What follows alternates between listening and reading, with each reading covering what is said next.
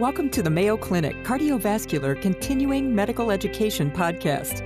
Join us each week to discuss the most pressing topics in cardiology and gain valuable insights that can be directly applied to your practice.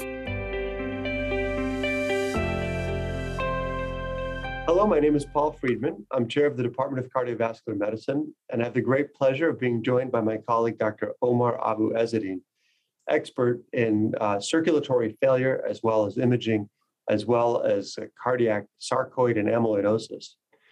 Omar, thank you for joining me. Thanks for having me, Dr. Friedman. Um, one of the things that's been really remarkable is the capability of advanced nuclear imaging to help us diagnose heart disease, manage heart disease in a way that before really almost always required bits of heart tissue, which are hard to get, or other uh, more complex or less effective imaging approaches.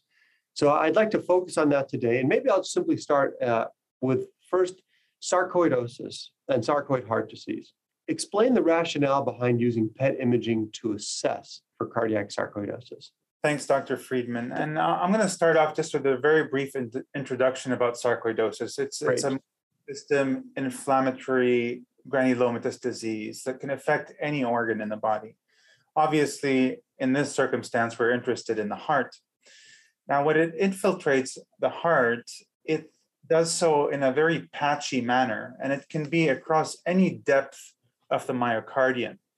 Sometimes epi, subepi, and mid uh, myocardial. So, as you can imagine, biopsy, even if it was voltage guided, which improves yield somewhat, could be very problematic in that you have a very low yield of capturing those granulomas, those inflammatory granulomas. And so here comes in nuclear imaging. And, and the rationale behind PET imaging is uh, using, uh, because of the active inflammatory lesions that are very rich in macrophages, uh, which have a very high metabolism and tend to use a lot of glucose, we're able to use glucose based F18 radio tracers that are labeled with F18 and once we do so, granted, we try to suppress normal myocardial utilization of sugar. So if we suppress the myocardial's physiologic use of glucose and we use this radio tracer, uh, we believe we are able to image inflammation.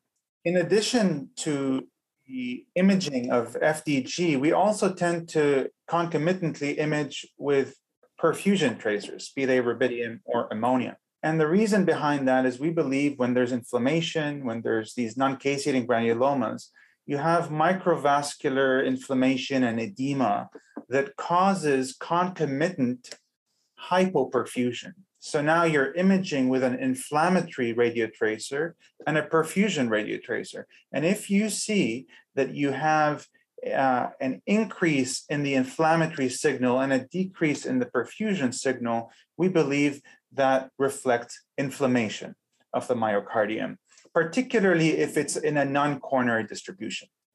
Now, there are some caveats to this imaging. Hibernating myocardium could also show us a similar presentation. It could also show us similar findings on PET imaging with perfusion abnormalities and high FDG uh, uptake. And so it's very important that we rule out all the common things, such as coronary artery disease, before we go on and look for uh, sarcoid. Again, sarcoid tends to be in a non coronary distribution, but still, uh, one of the limitations of the study is that you need to, or not limitations, but one of the caveats is you need to have ruled out coronary disease. And then the other thing is, like I said, the myocardium normally uses sugar. Normally, you use glucose physiologically. And so, to really capture uh, inflammation, if you want, you need to suppress that physiologic uptake. And to do so, there's a few ways that have been uh, established. The one that we use here mostly at Mayo is a high fat, low, and actually no carbohydrate ketogenic diet the day before, whereby we ask patients to eat at least two or to three meals that are high, high in fat without any carbohydrates for one to two days prior to imaging. And not to exercise whatsoever, because exercising would promote myocardial glucose uh, utilization. And so, with this prep, we have found very good myocardial uh, physiologic suppression of glucose activity, which really increases, if you want, the specificity of the FDG signal for inflammation. So, to summarize, we, we ask the patients to prepare the diet, which is extremely important to minimize false positives. We image with an F18 glucose uh, radiotracer and a perfusion radiotracer. And when you have mismatch or hypoperfusion and increased FDG signal in a non-coronary distribution, that's rather specific for inflammation. No, thank you. Uh, um, really excellent explanation. Now, you and I really have talked in the past about when to suspect cardiac sarcoid, but I feel any conversation about it is incomplete because my next question will be Is extracardiac or whole body imaging necessary to establish a diagnosis. But before you jump into that, maybe just very briefly to remind people when do you think about it? When are you worried about cardiac sarcoid?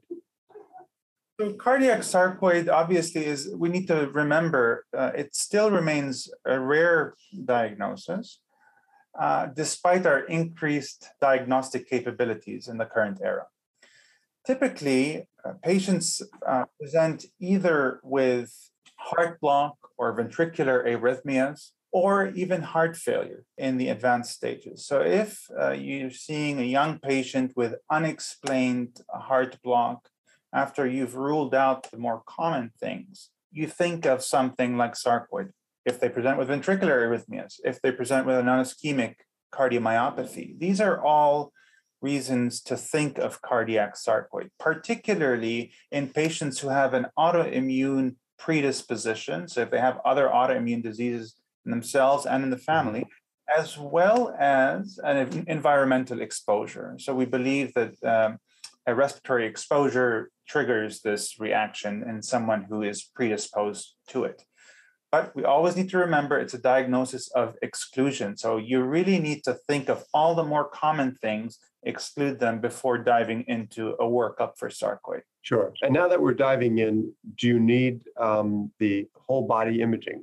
We find it extremely useful as a first step in the diagnosis. So we don't think you need to always do whole body imaging, but if you are considering the diagnosis, it's rather important to see if you have extra cardiac disease. Because if you have extra cardiac foci of increased FDG avidity or increased glucose uptake, particularly with you know mediastinal uh, adenopathy, hilar adenopathy, uh, liver involvement, spleen involvement, uh, inguinal lymph node involvement. That really offers us a target for biopsy because as we've I've shared earlier, it's very hard to very rare, uh, you know, uh, to target or to be able to capture the granulomas when you do an endomyocardial biopsy.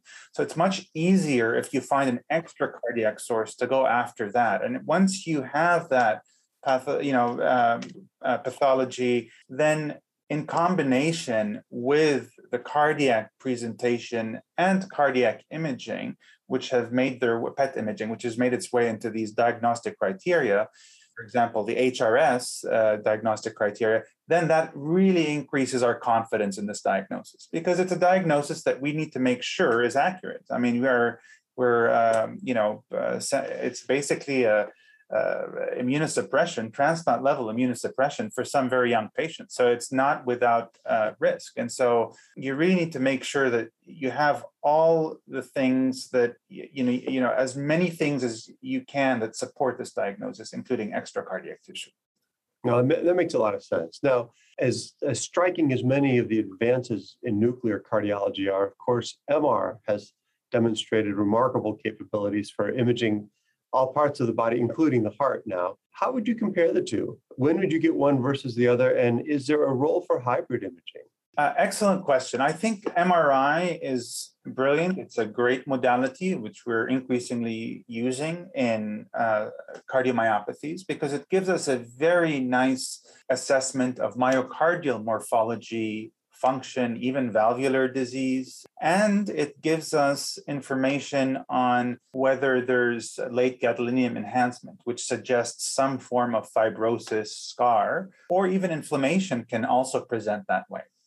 So the, the limitations, however, of MRI and the one up, if you want, that PET has over MRI is not only does PET show you scar, but it can also sh- decipher scar versus inflammation, which on MRI in the current era, we're not able to confidently do that. Now, there are MRI technology, as you can imagine, is, is uh, advancing very quickly, and T2 imaging is is, uh, if you want, there are edema sequences that show that we think reflect inflammation.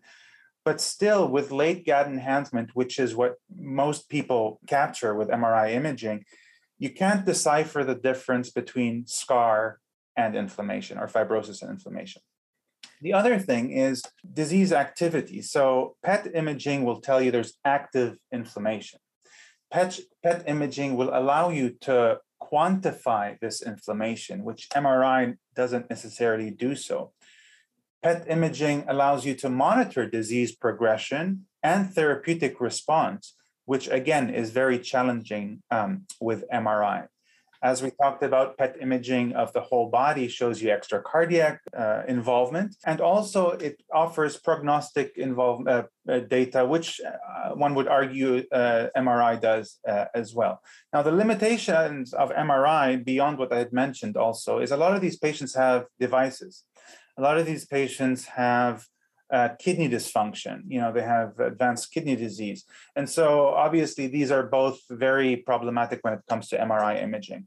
So uh, to summarize, I, I, do believe that PET imaging, particularly in the diagnosis and therapeutic response of sarcoid, is superior to MRI. Now, all that being said, I think the future is going to be a future of hybrid imaging where you have PET MRI hybrid imaging, and we're already seeing that now. Though there are some limitations when it comes to the magnet and when it comes to uh, respiratory artifacts and, and things like this and gating difficulties, obviously, with MRI.